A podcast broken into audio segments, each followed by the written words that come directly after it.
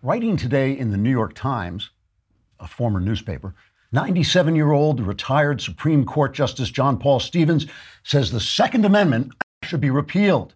In an op ed dictated to his nurse Helen, whom he mistook for his late brother Harold, Stevens wrote, quote, it's about time these who's mo what's its repealed the whatchamacallit so we can get rid of those Tommy gun things before one of these flappers has too much bathtub gin and someone gets hurt, unquote.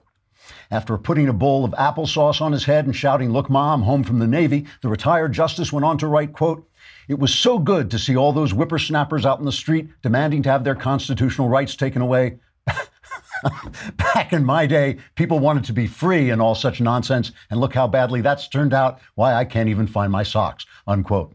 Here at the Daily Wire, we applaud the Stevens op ed. We feel that if a 97 year old man, an 11 year old girl, a bisexual communist sympathizer, and a googly eyed teenage Nazi all agree Americans should give up their guns, we clearly need more guns. Trigger warning I'm Andrew Klavan, and this is The Andrew Klavan Show. I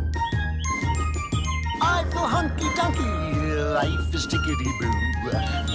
Birds are winging, also singing hunky dunky doo. Ship shape tipsy topsy, the world is zippity zing. It's a wonderful day, hurrah, hooray! It makes me want to sing. Oh, hurrah, hooray! Oh, hooray, hurrah! All right, we're back. it's mailbag day. Yahoo! we will answer all your questions. Answers guaranteed 100% correct. Will change your life for one or two of you for the better. The rest, uh, you want to ask questions, you got to subscribe. Go on the uh, dailywire.com page, press podcast, hit my podcast, The Andrew Klavan Show, and then hit the mailbag. Ask your question. Life will be changed forever. Uh, you can't get that back. I'm sorry. There's no guarantee. Also, this week we're doing a Friday show, right? I have to travel next week, so we're not doing a Monday show next week. So the Klavanless weekend will begin on Friday, go Saturday, Sunday, and Monday. That's right. And then we do it t- Tuesday, Wednesday, Thursday. And then, uh, all right. So that's how that is how that is going to work. Meanwhile, if you're like me, when you use a credit card, you just figure that's everything's free, right? There's nothing, there's no money involved there. Just swi- swipe the plastic and you're in. And then you're really surprised when you find out that you're paying like 17% uh, APR in interest and two guys show up at your house and threaten to break your legs and you have to give up your career as a heart surgeon and change your name to Andrew Klavan and do a podcast so you're hiding in plain sight. Not that that's ever happened.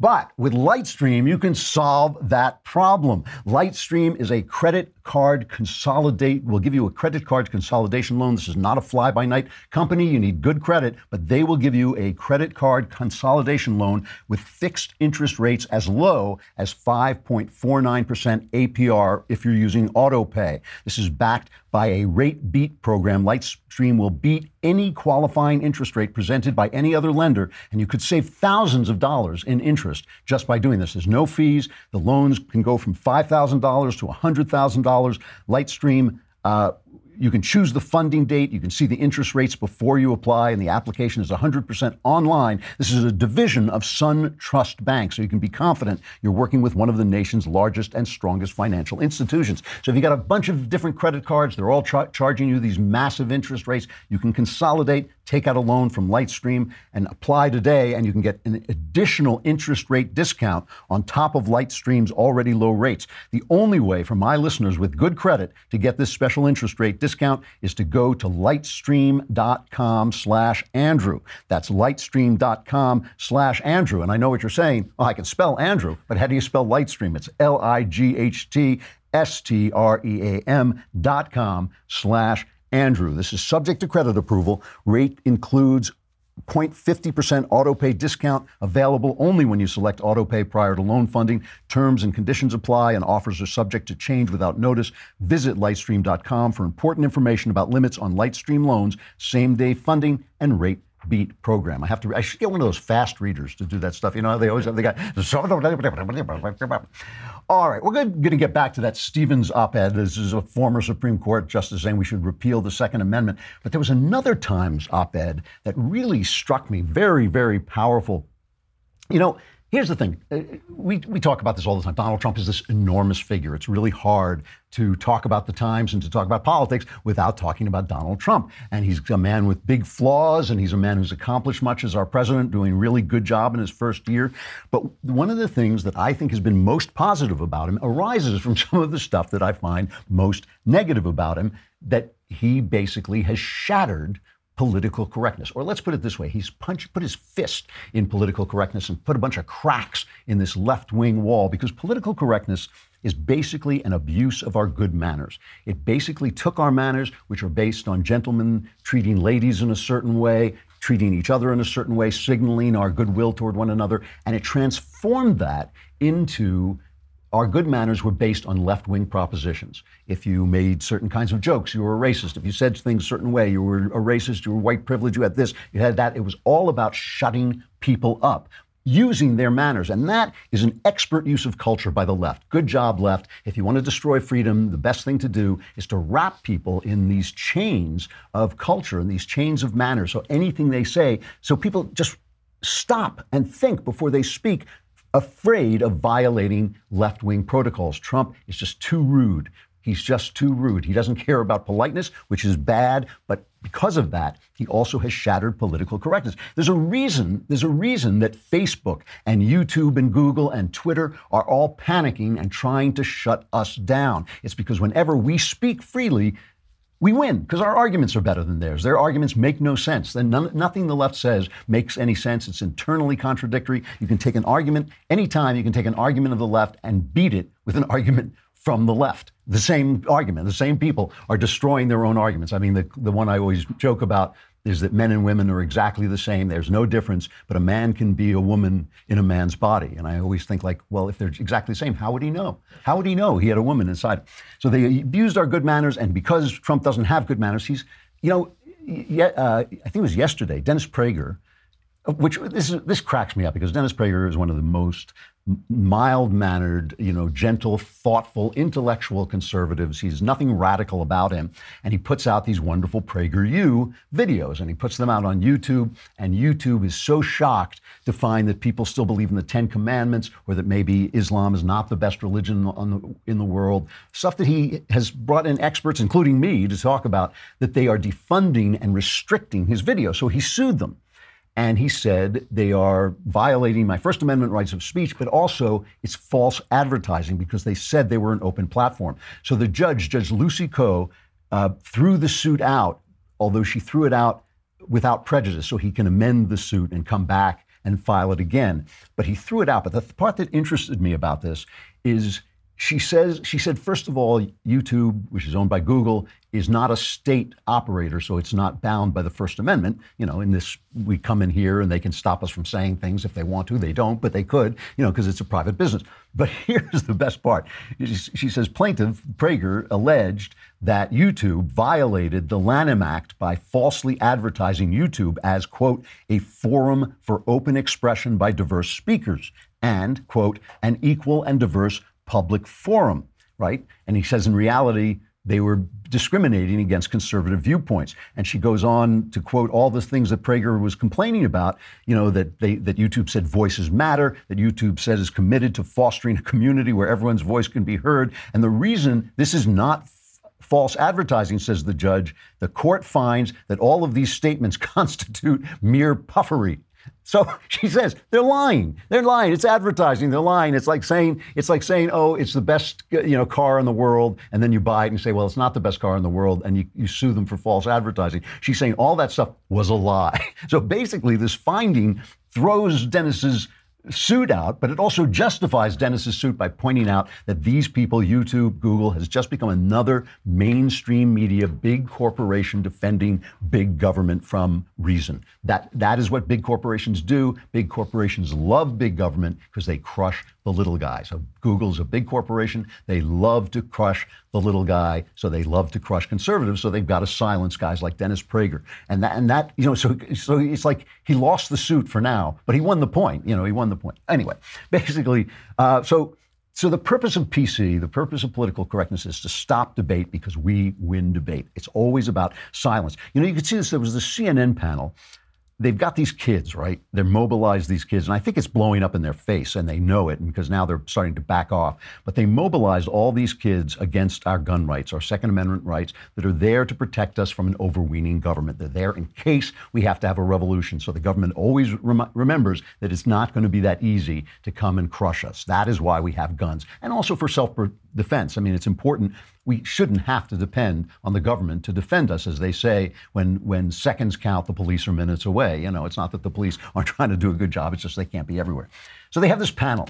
And just, just listen to this. This is the way that political correctness and leftist education has caused these kids to be unable to debate. When, when I was this age, I could, I could debate. You know, I wouldn't say I was smart, I wouldn't say I was wise, I wouldn't say I knew anything, but I knew how to hold an argument. Listen to the way these kids argue. If we had more armed guards in our school, again, it would perpetuate the school to prison pipeline. We have to be cognizant. And how would it do that? Just just help me understand the logic. Because if okay, you're treated like a criminal, you're going to act like a criminal. Exactly. And this mindset, the way that we are socialized in schools as being seen as criminals, as being black bodies, then that is going to contribute to your way of life. I'm not white, I'm not black, but I am a person of color and I do I don't feel comfortable. I'm walking around and I'm looking at these cops and I'm like, do they think I'm up to something because of the color of my skin? And that that's how all of my friends that are black in my school feel. And I don't receive the same airtime as some of my friends, and it is because I'm not white. Stop playing we the shouldn't, race we card. shouldn't You're use, racist. We shouldn't use white privilege racist. as a dirty word. two are It is what it is. You're white racist. privilege comes out in You're structural racist. racism. You're racist. Why can't, Jacob, why can't they talk about their experience? Well, Because because we're not allowed to. well, well, well, I, I don't. Why are you guys attacking white people so much? They're I don't get we're not attacking white people. affected by a system that we built. We're talking Systemic about our racism that white people implemented into this country a- anyone can be disproportionately racist. affected Any- them. anyone cannot they like someone cannot. because Let me say something. When you have 20% of a population, the entire United States population, committing 50% of the homicides, that's not just you're the victims. so, so it just evolves into this people shouting names at one another, racist, right? And the and the, the people's talking are talking about, you know, as a black person, as a person who's not black, but he's not white, but he's a per- it's like that's what has that got to do with the issue of whether the teens would be safer with guns in the school or not? I mean, that is the issue. They have been reduced to this by whom? By the adults, because the adults. This is exactly. I mean, you could even hear was that who was that? Alisyn Camerota. Yeah, you could hear her saying, "Well, why can't they speak about their experience? Who cares about their experience?" Eh, the the part that I loved was Don Lemon. And all right, you can say Don Lemon is the stupidest person in the universe, so it's not fair. But still, he was modeling this very way of talking. This is where the kids get it. They get it from the adults. Listen to, to Lemon shutting this woman up because she dares to question the authority of these children. So you tell the kids to shut up. Sorry, Steve No, hasn't you don't tell spoken them either. to shut up. I think they should. They, they have a right to do this, but I also think that we, if you criticize some of what they're saying, then all of a sudden you're the bad guy. But you, if you, You are the bad guy. no, Yes, you are. You are. These Open kids suffered themselves an up for some of the unimaginable things that have gone a tragedy. too ho- You let them far. vent and you move Yes, on. You're an can. adult. You let them vent and you understand They- that you're an adult. true. Maybe you do understand more than they do, but you let them vent. But it Just as you let a Gold Star widow or a Gold Star yeah, but it doesn't mean father or a Gold Star mother vent, attack on the and you don't. To go by without pushing back Those a little kids bit. are not going to change the Second Amendment. They're not No, lawmakers. they're not, but we are give, we are elevating them to a point where now that they're above uh, beyond reproach We're not when they're elevating asking them. things and that they are deserve not to have every elevation because of what they went through. And we should listen to them because we I can't uh, I can't imagine what they went through. And if I went through something like that, I would want people I would want to be able to vent as I- I much haven't as said that they possible. I, I would say he should be smacked in the head, but it would have no effect. It's made of rock. You know, she says she says we're elevating them and we can't attack them. She says he says no, no, no, we're not elevating them, but we are, and you are the bad guy. For they, are modeling shut upery. That is what they were modeling. But because of Trump, because of Trump, some of this is starting to shatter a little bit. And even from the left, we're starting to hear some. Today, there was an op ed in the New York Times that I, I don't even know if they understood it. It was supposed to be kind of, it included some anti gun rhetoric, but it was by a young woman who had tried to befriend this school shooter in Florida, Nikolas Cruz.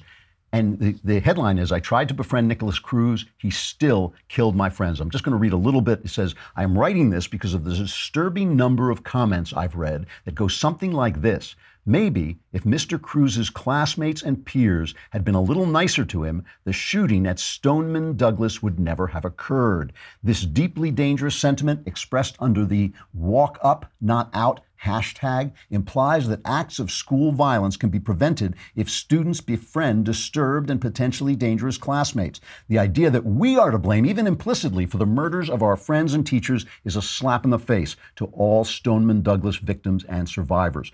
She says she has been, the Cruz threw an apple at her at one point, and she says, A year after he assaulted me, I was assigned to tutor him through my school's peer counseling program. Looking back, I am horrified. I now understand that I was left unassisted with a student who had a known history of rage and brutality. No amount of kindness or compassion alone would have changed the person that Nikolas Cruz is and was or the horrendous actions he perpetrated. What, what, I don't even know if the Times understands how this destroys the narrative of everything being America's fault, right? When remember after 9/11, if you don't remember, after 9/11, Noam Chomsky, guys like that, the liberals, uh, David Letterman on television started to ask the question, why do they hate us?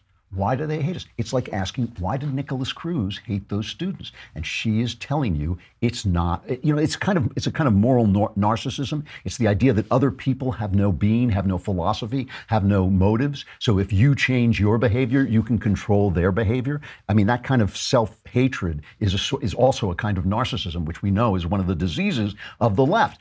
It's like you know what it's like. It's like a wife who's getting beaten by her husband, saying, "You know, if I can just if I can just get breakfast right, if I don't burn the toast this time, he's not going to beat me." Well, he is because he is a bad guy. He is a bad guy. The people who did 9/11, bad guys. Nikolas Cruz, bad guys. It just their arguments when when the truth comes out, when people speak the truth, because this woman is actually saying something that you don't often hear. It's always good for freedom. It is always good for freedom when the truth comes out. Even Justice Stevens' article, as far as I was concerned, was a breath of fresh air because they keep saying, "Oh, we don't want to take your guns away. We don't. We don't want to take your guns. We don't want to repeal the Second Amendment. You know, we don't. We don't believe in gay marriage. We just want gay people to be free." They always do this, and then it's always too late. Toothpaste is out of the tube. You can't put it back. This is the way it is. You know, we don't want. We don't want to open borders.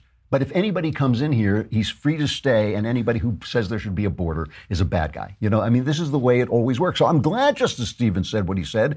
You know, let them try. He says in the he says this is a Supreme Court justice, right? A former Supreme Court justice. He said overturning uh, the Second Amendment would be simple. Getting rid of the Second, you know, to, to change an amendment, you need two thirds of the Congress and three fourths of the states, I think. So it's not, not very simple. My, my feeling is go for it, pal.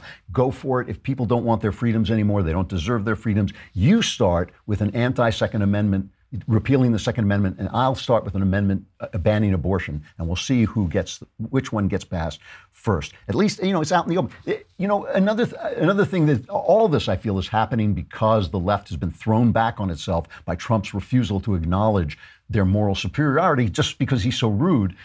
You know, Walmart has banned Cosmopolitan. Cosmopolitan is this feminist piece of garbage that sells sex. It's a pornographic, it sells the most self destructive sex attitude towards sex, the most trashy, uh, slutty uh, attitude towards sex, uh, attitude that is bound to make you unhappy. Walmart just banned it because of the Me Too movement. So it's the left eating itself. And, and by the way, when the left is eating itself, it goes really well with leftist tears. So you might want to get the the tumble the tumbler. Anyway, but but now, also because of this, the the right is starting to get a little bit of a voice uh, in the culture because all of this is cracking and people are saying, well, these people are out there. I mean, they're leaving in Hollywood. I just had this conversation with my agent yesterday. I said, in Hollywood, they're leaving so much money on the ground by not doing a show. Here's a show for Trump supporters. Here's a comedian who supports Trump. They're not doing it. Who got the idea? Roseanne, Roseanne Barr. The only, I mean, you know, here's a woman. She was, she was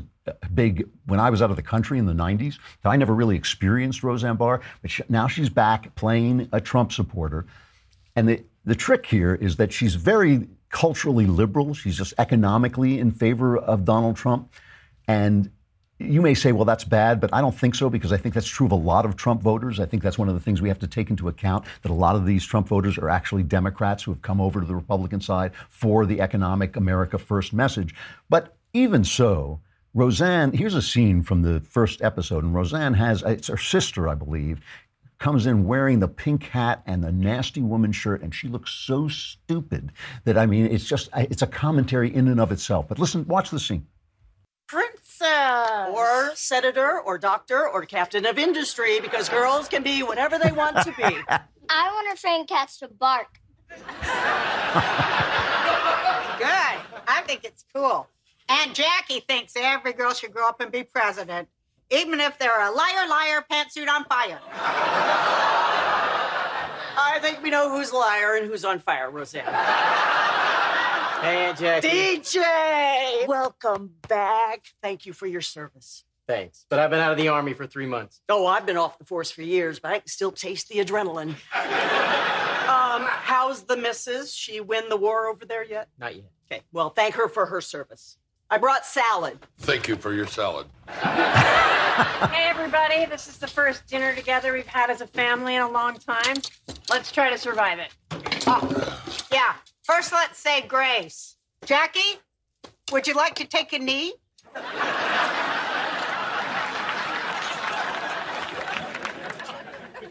Dear Lord, thank you for this food and for bringing our son DJ home safe from Syria. Please protect his wife Gina and all our troops still overseas. Please watch over our son Jerry, who's on that stupid fishing boat where apparently they don't get phone calls. But most of all, Lord, thank you for making America great again. reacts and just that nasty woman shirt is enough uh, satire for me. They're praying at the table. I mean, it is it is a different voice, and she is a person basically of the left. She was big friends with Hillary Clinton until they had a falling out. The movie Chappaquiddick is coming out. I love this. I love this. Here's a here's a scene from the movie Chappaquiddick. This is Teddy Kennedy showing up. I, I believe at this point the woman is still in the drink, drowning because he didn't go back to rescue her, and he goes to get a friend, a friend for help. But listen to this line. This is an incredible line.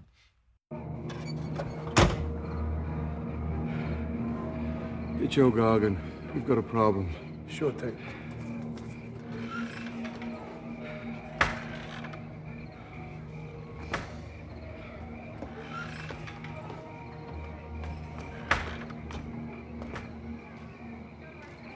What happened to you? You better get Paul, too. Come on, Teddy. What's the big idea? I'm not going to be president. not not I killed a girl. I'm not going to be president. And CNN in the review said this is about one of Kennedy's darkest hours. I thought Uh, one of Kennedy's darkest hours. I mean, what you know. Also, it's only one of his darkest hours, so that really indicates that just killing a girl, you know, that's one of one of those things. I, have done a lot of things wrong. That was one of them. I mean, that, they picked up that narcissism of the left. You know, it's I'm not going to be president. It's it's amazing. And the other day, and now this was not a surprise to me, but the guys who do South Park, they won an award from the left-wing activist group People for the American Way, which is uh, from what's his the guy's name? Uh, the guy who did uh, All in the Family. Um, is, he runs People of the American Way, or he started it, and they got up to accept the award. And first, they had Larry Elder introduce them, and then they said, "We're Republican," and everybody started kind of chuckling, "Ha ha ha!" It's a joke. And they said, "No, seriously, we're Republican. you know, now anybody who ev- has ever watched South Park knew they were libertarians, certainly. And if you watch Team America, which was a part of it was really funny. I mean, they're very grotesque, but they had a scene in Team America with Sean Penn uh, where he was blaming Bush for everything. And he, by by the way, you'll see at the bottom it says uh, he's a member of the Film Actors Guild, but it only has the initials FAG. so they put out this thing with Sean Penn. Here it is. Last year, I went to Iraq. Before Team America showed up, it was a happy place. They had flowery meadows and rainbow skies and, and rivers made of chocolate where the children danced and laughed and played with gumdrop smiles.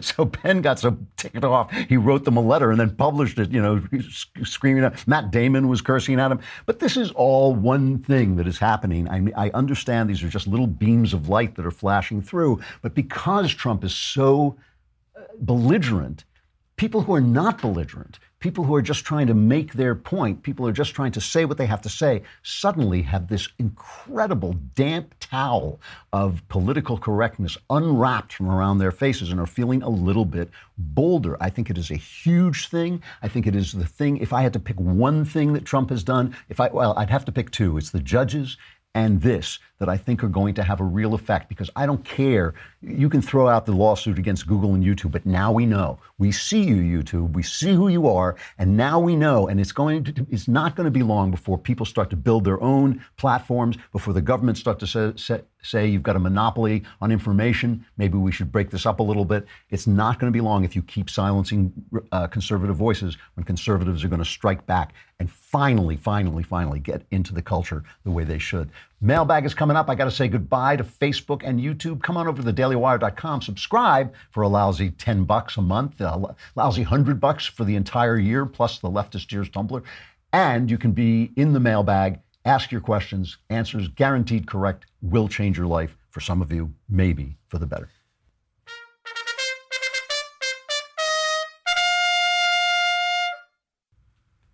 And the mailbag.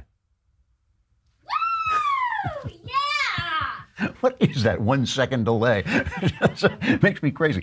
All right, from Elizabeth. Hi, Drew. Why do people have a problem with Jews? Why is anti Semitism a thing? Why are Jews targeted differently from any other religion, say like Protestants, Mormons, Buddhists, etc.? They certainly are. It's a good question. I write about this, by the way, in my memoir, The Great Good Thing. Uh, I write an entire chapter. I think it's called This Thing of Darkness, and it is about my take on anti Semitism, and I will summarize it quickly. I mean, first of all, there's a, an historical element to this. I mean, the Jews um, were always separatists. They were always saying, we don't want anybody in our religion. Our religion makes us good. You're barbarians. That always set, ticks people off anyway. But that would have been normal because a lot of people felt like that. The whole word barbarian is a Greek word because the people who weren't Greek sounded to them like they were saying ba, ba, ba. So they called them barbarians. It's really where the word comes from. But be, because Christianity was a breakaway sect from Judaism, and because the Jews were ticked off about it, I mean, preaching Christianity in the middle of Jerusalem, which is what they were doing, was dangerous, right? There was already animosity between the Christians and the Jews. But then in 70 AD, the Jews had an uprising against the Romans, and the Romans crushed them. They destroyed basically Palestine. They threw them out. It was a, there's a if you go to Rome, there's still a uh, the Arch of Titus, I believe it is, it still has you know carvings about this. People carrying the soldiers carrying away the menorahs and all this stuff. It was an absolute disaster for the Jews. Some people believe that this was the uh, abomination of desolation that Jesus was talking about. That, that that this what you know he was warning them turn the other cheek because these people will kill you. Some people actually have that as their theology.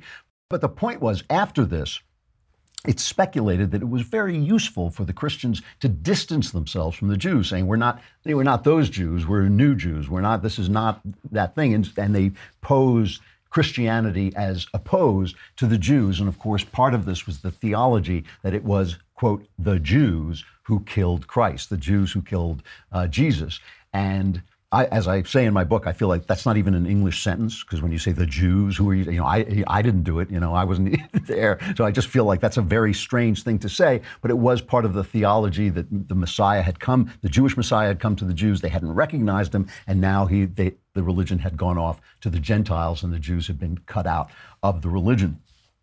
I think there's a psychological element to this um, that grew up over time. By the time you're in the Middle Ages, the Jew most people had never seen a Jew, but the Jew was the killer of Christ. And when they do their Easter plays, the Jew would come on as the evil Jew and he would be plotting against Christ. The idea that the Jews were deicides, killers of God, became a very, very powerful uh, uh, preaching idea within the Catholic Church. And the Catholic Church says, well, you know, we always defended the Jews when they were attacked by the mob.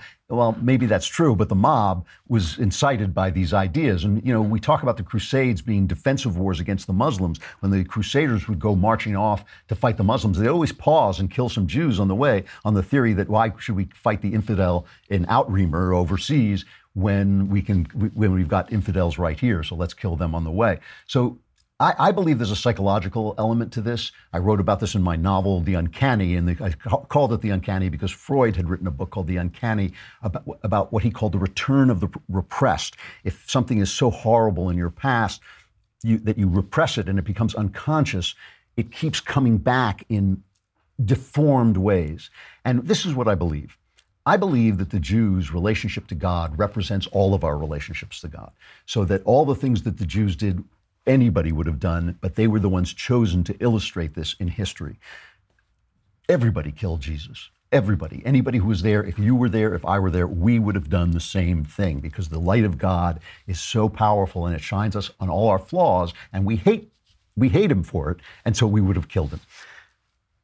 It was easier instead of accepting that guilt to blame it on the Jews, and that so, in other words, it was kind of self hatred being projected outward. That's my psychological take on it. And I really believe that people, in the end, that people hate Jews because they hate God, and they hate God because they hate themselves. And God's light shines on you and shows you who you really are. And the Jews introduced this God into our world. He introduced the idea that we are sinful and you know fallen and we hate them for, for those things. You know, it's basically it's basically a way of punishing ourselves for killing God by blaming it on the Jews. That's the way I think about it. I say it a little bit more clearly in my book. It's a it's a very complex thought, but if you read the book, uh, there is a chapter on it where I felt I explained it pretty well, at least my point of view. From Joseph. Uh, Dear Klavan, August Imperator of the Shaven Pate, I have always been fascinated by the intrigue and Baroque atmospheres of the private investigator genre movies. Love PI movies. Uh, there's something about the lone man on the edge of the law that strikes me as supremely compelling. Unfortunately, this genre seems to have fallen out of favor recently. This, this is true, and I'll tell you why in a minute. The, the most recent example of a well crafted PI movie I can recall was A Walk Among the Tombstones, starring Liam Neeson. I saw that. It was good. It's based on Lawrence Block, who is, if you've never read him, he's a very good PI writer. Um, however, there is little before and nearly nothing after of which I'm aware. Uh, I'm a millennial and was hoping you could give me your top three all time favorite PI films. Uh, thank you for all you do, your disciple Joe. Um, you know, there's a theory, and I don't know who first came up with this theory, but there's a theory that police shows are for liberals because it's a trust in government, and PI sh- stories are for uh, conservatives because it's about a lone man taking on the system. in TV, for the last oh, 20 years, you could not sell a private eye show. That's changing a little bit now that there's so many TV channels, but but before, before maybe three years ago, you could not sell a private investigator story. It, they just wouldn't even listen to it. You say it's about a private. No, we don't want it. And I, I said to somebody once, I said to a producer, "Why won't you listen to a PI thing?" And she said, liberal, of course. She said, "The world is just too complicated for a man alone to solve the problems." That is, of course, the classic Wilsonian, you know, liberal argument. The world is too complicated for individuals it now has to be solved by the experts. So that is why there's some hostility toward PI movies. However, there have been some great, great PI movies. You have to go back into the black and white. As a millennial, you got to go back into the black and white era to get the really good ones, the best. I'm not going to tell you the three best because I, you know, some of them are just great. Here's some great ones. The Maltese Falcon, probably the greatest private eye movie ever made. Uh, that's with Humphrey Bogart. You got to see the one with Humphrey Bogart. The Big Sleep, also with Humphrey Bogart. Murder My Sweet with Dick Powell, which is also based on a Raymond Chandler uh, story like The Big Sleep. The Thin Man is a funny one, also based on a Dashiell Hammett story like The Maltese Falcon. The Maltese Falcon, The Big Sleep, Murder My Sweet, Thin Man, Harper, which is based on Ross Macdonald, one of the modern masters, and stars Paul Newman. Lots of fun, a little dated because it takes place in the 60s and has hippies and things like that. Chinatown, if you've never seen Chinatown, excellent movie with uh, Jack Nicholson. Klute with uh, uh, what's his name? Um, Donald. Um, who's the guy, who's the guy in 24? Does anybody remember? Uh, uh, what's that? Kiefer Sutherland. Donald Sutherland. His father is in Klute. Um, one really strange one is Angel Heart. It has a supernatural story, but it's a really good story, very ugly and scary. And if you've never seen, I don't know if you can get these, but if you've never seen the TV shows Harry O and The Outsider, they're probably a little dated as well, but they're very good private eye stories. Also, if you've never read any of these books, you know, read The Maltese Falcon, read The Big Sleep. They're some of the greatest writing in American literature. Uh, read, um, what are some of the other really great? Oh, read uh, I, the Jury, uh, Mickey Spillane. Really interesting uh, story. That's really good. All right. Um, Dear Andrew, the haven from insanity, Klavan, uh, you talk about your transformation from atheism to Christianity, but I have not heard much about your transformation to conservatism. Is it related to your religious transformation, or had you always been a conservative at, at heart? Uh, no, it's not related, weirdly enough. They two happened kind of at the same time. Really, really not. I shouldn't say that. They didn't happen at the same time. But um, the conservative, the transformation to conservatism happened first. I was always a disgruntled liberal especially when political correctness came. I thought political correctness was terrible. I remember when the Bakke decision came in, which allowed affirmative action, I remember saying out loud, the left, the liberals, as we called them then, because they were still liberal, liberals have run out of ideas. Once you have to impose racial quotas, you have run out of good ideas. But what really changed things was the lies they told about Ronald Reagan. Because when Ronald Reagan became president, he was a warmonger, he was an idiot. It was just like with Trump. He was a, a fool, he was a movie actor, didn't know what he was doing, he was just playing a part, all this stuff. And I believed it. I believed all of it. I thought Reagan was the biggest idiot I'd ever met. I thought he was going to get us all killed in a war with the Soviet Union, all of it. And everything Reagan said came true, and everything he did worked everything. So the economy took off, and there was, oh, it's going to be a disaster. The economy took off for the next 25 years, and they they try to give Clinton credit. Nah, it was Reagan. He was Clinton was just managing, did manage well the Reagan economy. They tried to give the the um, they tried to give Mikhail Gorbachev. They gave him the Nobel Prize for the fall of the Soviet Union. Gorbachev did everything he could to keep the Soviet Union alive. It was Reagan who brought it down. Reagan and the Pope and Margaret Thatcher who brought it down almost single-handedly because everybody was attacking them every single day. Nobody knew the Berlin Wall was going to fall. Nobody knew the Soviet Union was going to fall except Ronald Reagan. And when it fell, I was like, whoa and it really had an effect on me. I thought he was the only person who said it was going to happen. Maybe he's not an idiot. Maybe he's not a cowboy. Maybe he's not a movie actor. And that was the slow, slow beginning. I was living in England when I started to make this turn. So it wasn't until I got back, because I was completely out of American politics, it wasn't until I got back and started listening to Rush and uh, reading the National Review. They had a, a great uh, column then called the, the Corner, where everyone would go and just chat I used to call them my imaginary friends. And I thought, these are the guys who are speaking the things that I'm thinking. And so maybe I'm a conservative, which was shocking to me because my father had told me that conservatives were Nazis. And, and so it was just a shocking revelation to me that these were my friends. And that, that basically is what happened. And finally, uh, I think it was John Podhoretz put something on the corner about poets. And I finally chimed in because I knew a lot about poetry. And Podhoretz said, Oh, I read your book, you know, True Crime or something like this. And we got together and started talking. And I realized that these were the people, these were my homies, and they were actually saying, speaking the truth. And that was how I. Uh, that was how I changed there. I will say that it did have connect, connect to my religious transformation only when I realized that I could believe something that far from the way I'd been raised. I realized that may have freed me a little bit to believe in Christianity as well. Uh, Hi, from Adam. Hi, Mr. Cleveland. I unfortunately haven't had the time to read a novel for quite a few years and will soon have that luxury available to me again. I've been a fan of your political commentary for some time now, and I'm interested in reading some of your novels.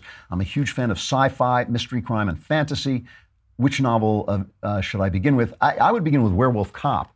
And, uh, and then also listen to the podcast Another Kingdom. Those are my kind of most science fiction fantasy books. Most of my books are crime uh, novels, but Werewolf Cop, I think, is I think it's one of my best novels. Terrible title, but one of my best novels. And uh, Another Kingdom, the podcast, uh, you'd also enjoy.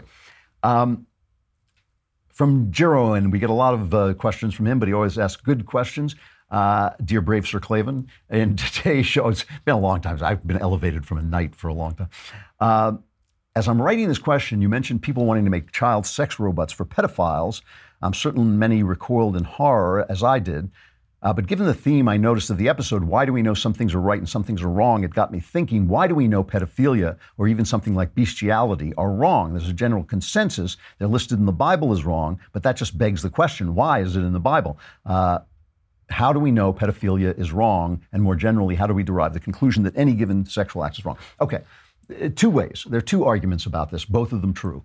Um, the one is, is the argument about cons- consent, because many things that we think of as sexual crimes are not actually sexual, are, are only sexual incidentally. They're actually uh, violating other kinds of, they're committing other kinds of sins. And when you rape somebody, for instance, it's a sexual crime, but the sin you're committing is you're violating that person's freedom, their right to consent with their own body, their right to do with their body what their will. A child and an animal cannot give consent to something uh, like sexuality. Certainly an animal can't, and certainly a child uh, cannot. A child cannot understand, you know, what sex is, why it is uh, difficult, why it's important, why it's complex.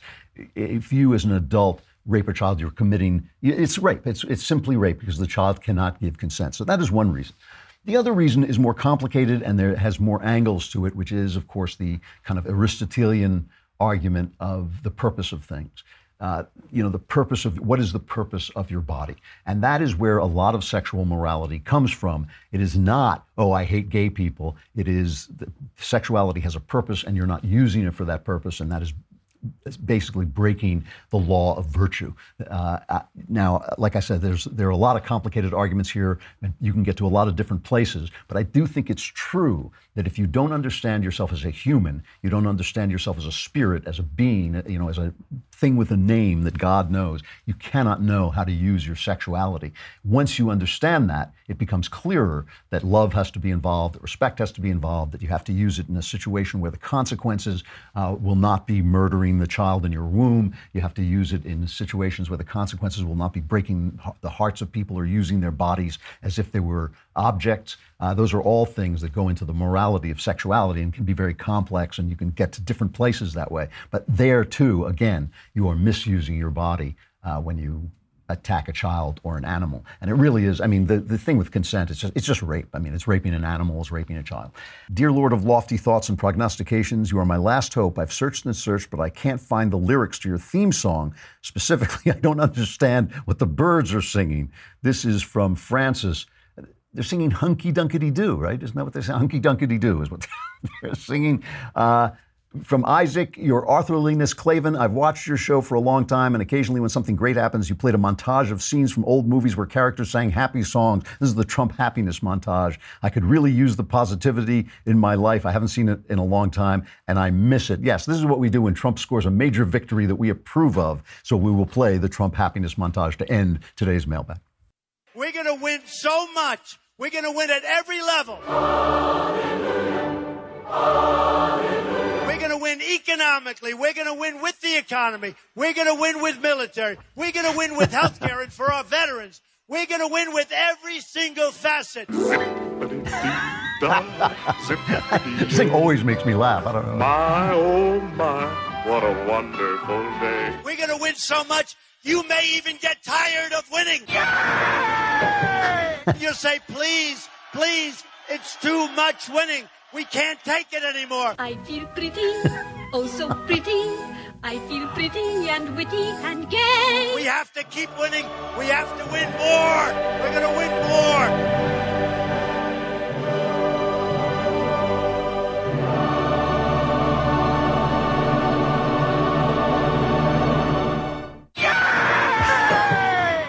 I don't know what it is about that thing. It always cracks me up.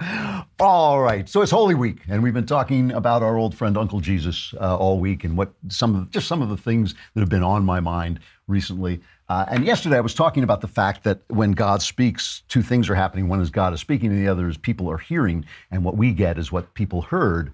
Uh, you know, and we have to kind of figure that out, and that makes the laws of the Jews very particular to the Jews. And I was thinking that you could sort of deduce from that, you could say, well, isn't God speaking to everybody through all of nature? So aren't all, all, religions a path to God? No, only my religion is a path to God. Yours is going to get you sent to hell.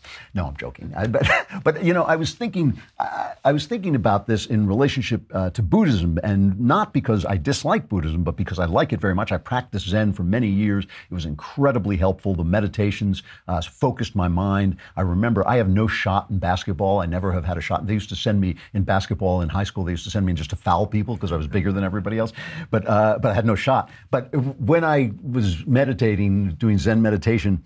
Um, I became really good at uh, waste paper basketball, and I would win bets, and I would get all, have the, all these quarters in my pocket because I would be winning at the radio station where I was working for. So I really like it, and uh, but there came a point when I sort of it, the, the the beauty of it went past me, or I went past it. And I began to feel that sitting meditating was like being dead. And one of the things about the Buddhist philosophy is it is an attempt to achieve happiness by letting go of desire.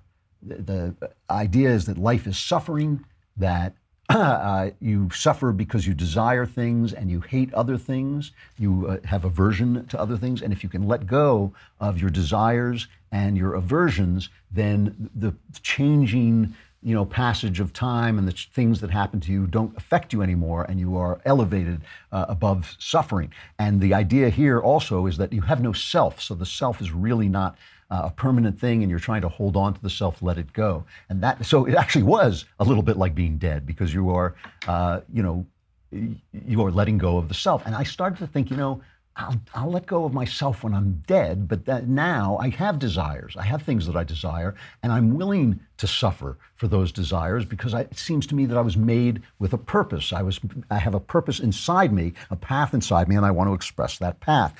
And I didn't know that was sending, putting me on the path to Christianity, but I really do believe it was because Jesus' attitude was a little different. He did say things like, "If you lose yourself, you'll find yourself." Although the word there means is a very complicated word. It means self and soul and uh, uh, um, life. You know, so sometimes they translate it: "If you lose your life, you'll find your life." And he said, "Take up your cross, deny yourself, take up your cross, and follow me."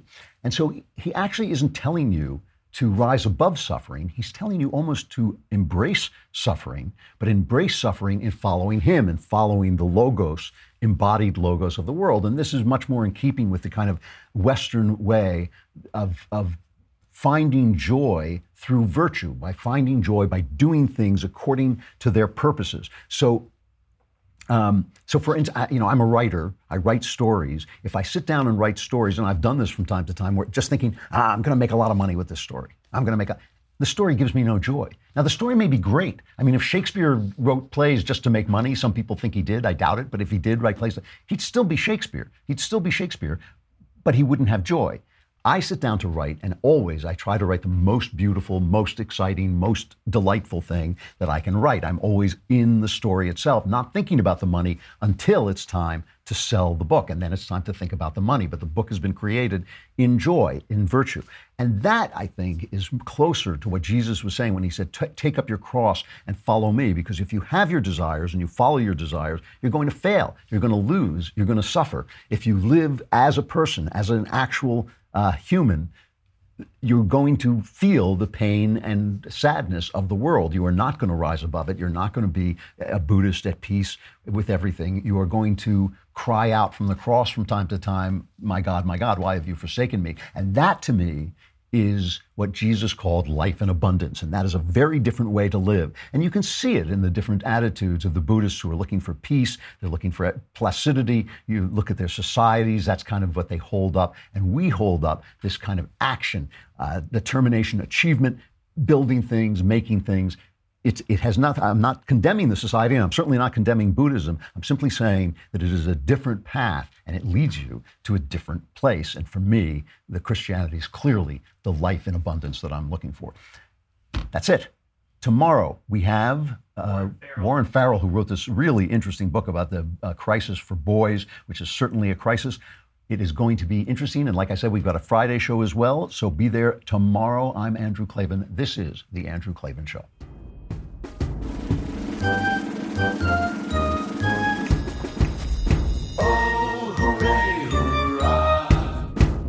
Andrew Klavan Show is produced by Robert Sterling. Executive producer, Jeremy Boring. Senior producer, Jonathan Hay. Our supervising producer is Mathis Glover. Technical producer, Austin Stevens. Edited by Alex Zingaro. Audio is mixed by Mike Coromina. Hair and makeup is by Jesua Alvera, and their animations are by Cynthia Angulo and Jacob Jackson. The Andrew Klavan Show is a Daily Wire forward publishing production, copyright Forward Publishing 2018.